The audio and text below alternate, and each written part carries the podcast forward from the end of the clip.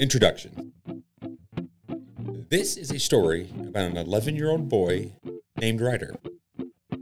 Ryder just graduated fifth grade and was looking forward to a summer filled with adventures and fun with his friends. He was gearing up to be a big, bad sixth grader when he received news that would change everything. He and his family were moving away. A new business opportunity for his dad was taking the entire family to a new town that would be so different from the big city he grew up in, and this meant starting over. But before we go on, let's go back and learn a little bit more about our boy Ryder. Ryder's family and friends called him Ryder Roo. He's starting to wonder if he might be outgrowing that nickname, but for now, he doesn't mind it too much. Ryder has always been an adventurous kid. When he was a baby, he would climb on anything humanly possible, and even some things that seemed humanly impossible. Those climbs usually resulted in a big jump at the end, making those around him gasp with fear. He is brave and funny and loves to get a laugh out of others. He has a really big imagination, like really big. It can sometimes get away from him.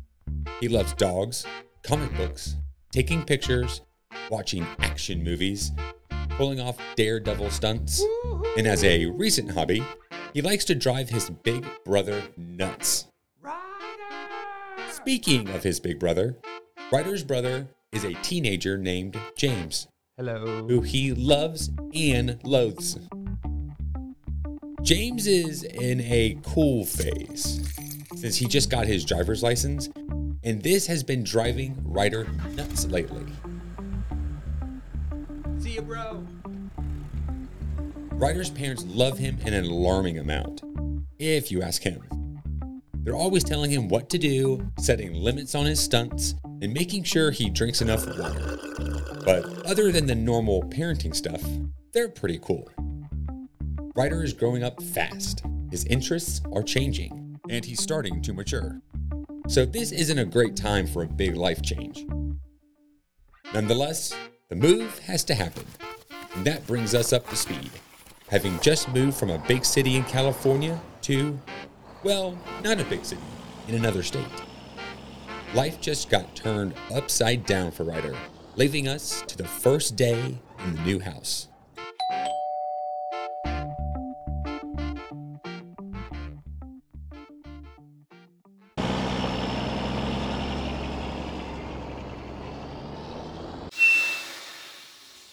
Chapter 1 The First Day.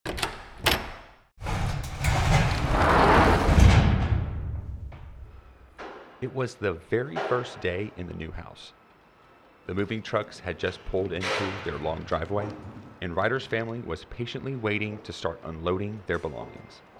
Ryder isn't a very patient person, and since he was still adjusting to all the things that came with moving right before starting sixth grade, he was going to make his own plan for the morning. He wasn't ready to battle through his brother and parents to get his boxes out of the truck. Not to mention, that sounded boring. Instead, he thought his time would be better spent exploring the new backyard. So he grabbed his instant print camera from the back seat of mom's car and headed out to the huge backyard to explore the new surroundings. The backyard was made up of three acres, about the size of three football fields. The grass was perfectly green, and the house was trimmed with planters filled with all sorts of plants and flowers. The entire yard was surrounded by trees and was enclosed by an old wooden fence that was well overdue for repairs. With all that space, Mom had big plans to build a garden and maybe a chicken coop. Ryder and his brother had already started dreaming up their own plans for a big pool with a slide. After all, it would be the least his parents could do since they forced him to move at such a crucial time in his life. Regardless of whether his parents agreed with that logic or not, there was definitely space for all of it. Ryder was making his way further from the house and deeper into the backyard when he hit a rock that was covered by overgrown grass. He and his camera both went flying into the air and crashed on the ground. The camera landed first, upside down, somehow triggering the shutter button, taking the funniest picture of Ryder on his way down. Just my luck, Ryder said as he got up and began to dust himself off. He picked up his camera and saw the picture. He had a good laugh at the face he had made while falling. He gave the photo a good shake and stuffed it into his back pocket. Ryder dusted off the camera, and just as he picked his head up to continue exploring the yard, he spotted it. A big green frog. It was hopping back toward the woods behind his house, where his mother specifically told him not to go. The edge of their backyard bordered a large wooded area. This was common for the town they had just moved to.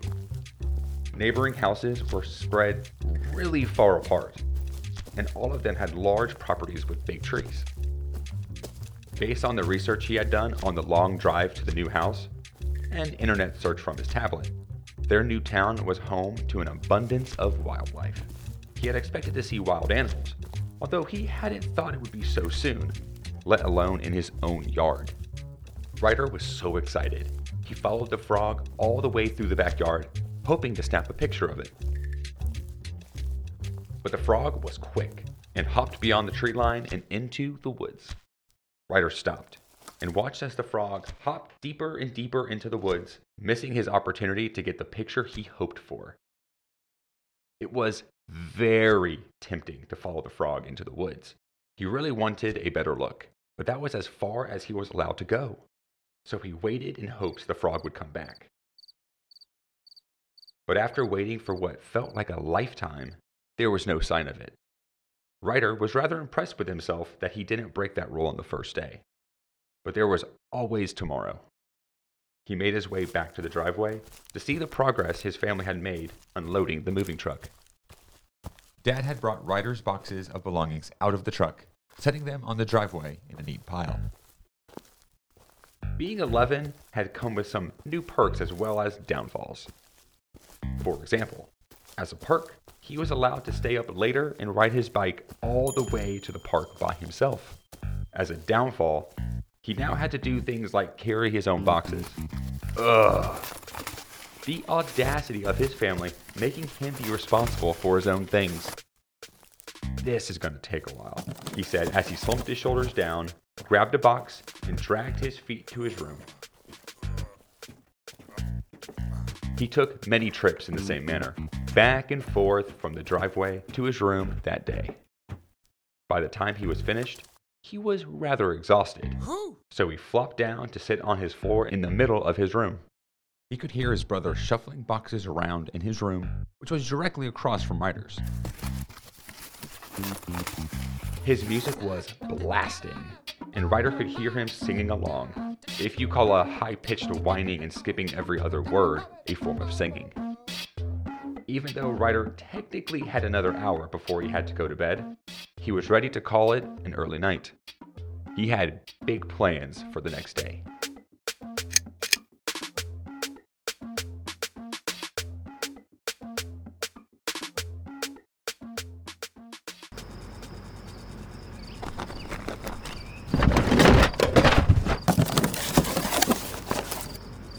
Chapter 2 The Night of Croaks.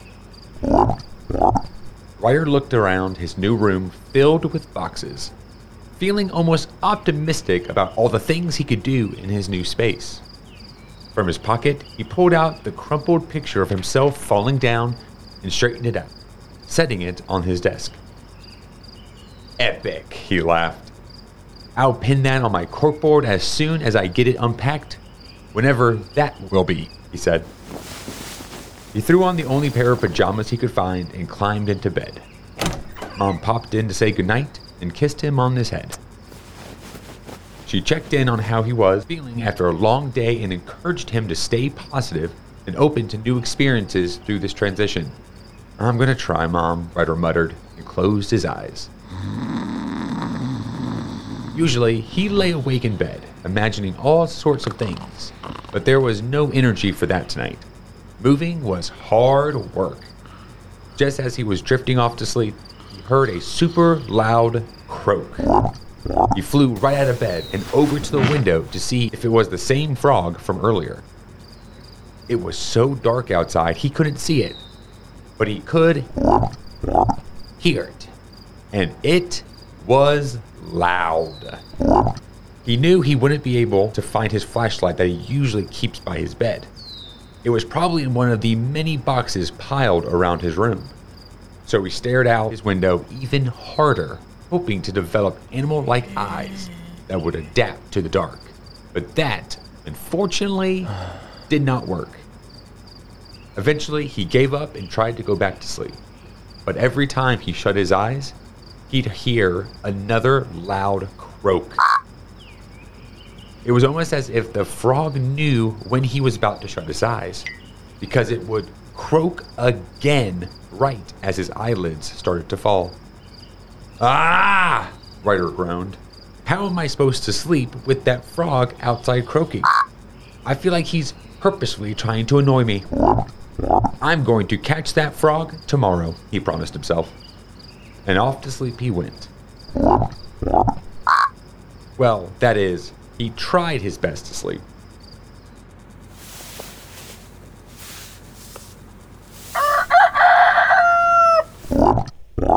After a long night of tossing and turning to the sound of the croaking frog, it was finally morning, which meant it was breakfast time. Ryder ran down the creaky wooden stairs and past the kitchen table in a rush. He was headed outside to catch that frog when his mother stopped him at the door. James peered around the kitchen wall to shout, Busted! at Ryder. Mom asked him why he was rushing out without eating breakfast. He took a deep breath and passionately spit out, in great speed and all in one breath, exactly what he was up to. I found a frog yesterday in the yard. I chased it back to the edge of the yard, but it went to the woods. I followed your rules and didn't go into the woods. But the frog came back for revenge and croaked all night long outside my window. Literally every time I tried to close my eyes, it croaked. Ryder paused to take in another deep breath and again, in great speed, told her that his mission today was to catch that frog. Phew, that was a lot to take in at 8 a.m. Mom stood wide eyed, hanging on every word. While she was happy he had a mission for the day, she insisted he still needed to eat breakfast. So Ryder sat down and scarfed his food up so fast his family just watched in shock. I've got to go now. Need to catch that frog, Ryder shouted, and out the back door he went. He could hear Mom's voice shouting from a distance. Do not go into the woods. Stay in our yard, and I mean it. Ryder was mid stride in his sprint to the backyard and shouted in response, What? I couldn't hear you. And continued to run toward the tree line with a wide grin, because he did, in fact, hear his mom. He'd heard her just fine. When he got to the tree line, just on the edge of what he was now calling the Forbidden Woods, for dramatic effect, he stopped and listened. No croaking. Hmm, he thought to himself. This was the same time when I found him in the yard yesterday. Maybe he will be back, and when he does return, I will need a plan. So Ryder ran to the garage to try to find some supplies to catch the frog. He was a bit winded from the long run, as the garage was pretty far from the edge of the backyard. Ryder opened the door and headed in. He found an empty ice chest to sit on and catch his breath, where he plopped down and thought, What am I going to need to catch this frog? He began to list off the things he might need a bucket, some fishing string, bait, something to use as a tank to hold him in. Hmm, what else? What else? When he finished his list, he began tearing through the garage boxes to find the needed items.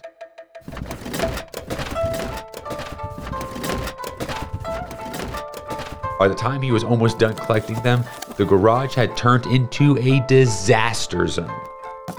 Boxes were falling down, open boxes were tipped over, and the contents were rifled through and spread about the garage floor. Ryder was dangling halfway in and halfway out of a box, with his feet off the ground when he thought he heard his dad coming. He wiggled his way out of the box, gathered a few things he had found, and ran for his life. What in the? Those loud words echoed from the garage, surely scaring off the frog if it had come back while Ryder was hunting for supplies. It was pretty obvious that Ryder's dad had found the mess he had made. If Ryder was lucky, his dad would assume that raccoon somehow got into the garage and caused the disaster. But for now, Ryder had a mission to complete, and nothing could get in his way. He took the long run back to the tree line with his tools in his hand. In his search, he found a rusty bucket, a rope instead of a fishing string, and a hand-held shovel. He wasn't sure what he'd do with it all, but he thought they might come in handy.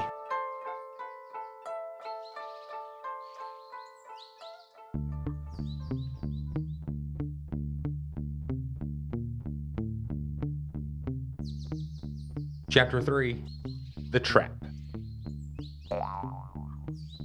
Ryder's mom had just walked out the back door to check on him. Perfect timing.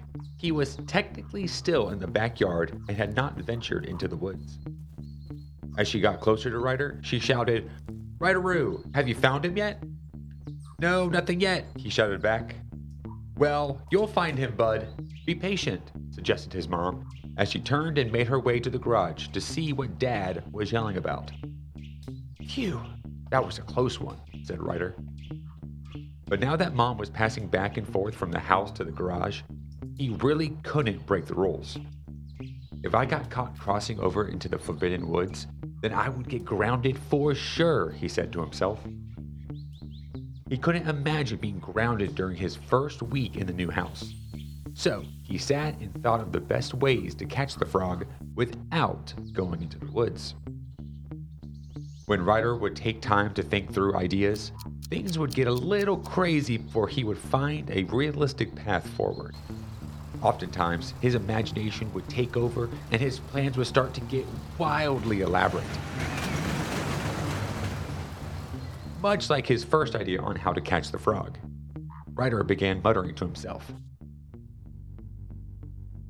I just need to rent a crane, teach James how to operate it, have him lower me into the Forbidden Woods with the boom arm, because technically I wouldn't be stepping foot in the woods. See, I can follow the rules, Ryder said, patting himself on the back for that thought. He continued on, elaborating. Once I'm lowered in, I can catch the frog from above, then have James use the crane arm to bring me back to the yard. Hmm, he thought, tapping his chin. Where does one rent a crane? He wondered. While the idea was fun, it was clearly going to take too long. Not to mention the fact that it was just a little bit unrealistic. After a few more big ideas, Ryder finally decided to switch gears and think of how he could accomplish his goal with what he actually had. The only thing he could think of that was practical was to make a trap. He would need a stick to hold up the bucket and some bait to attract the frog to the opening. All the good sticks were a little deeper into the woods, but he couldn't risk getting busted for just a stick. So he settled for a decent sized branch in his yard that he could prop under the bucket. He tied the rope to the handle and found a dead bug to place underneath the opening once the bucket was propped upside down. The plan was to pull the rope when the frog came to eat the dead bug, dropping the bucket down and trapping the frog inside. This seemed like a solid plan. Now to wait, Ryder said to himself as he hid off to the side, just out of sight from the wood's entrance.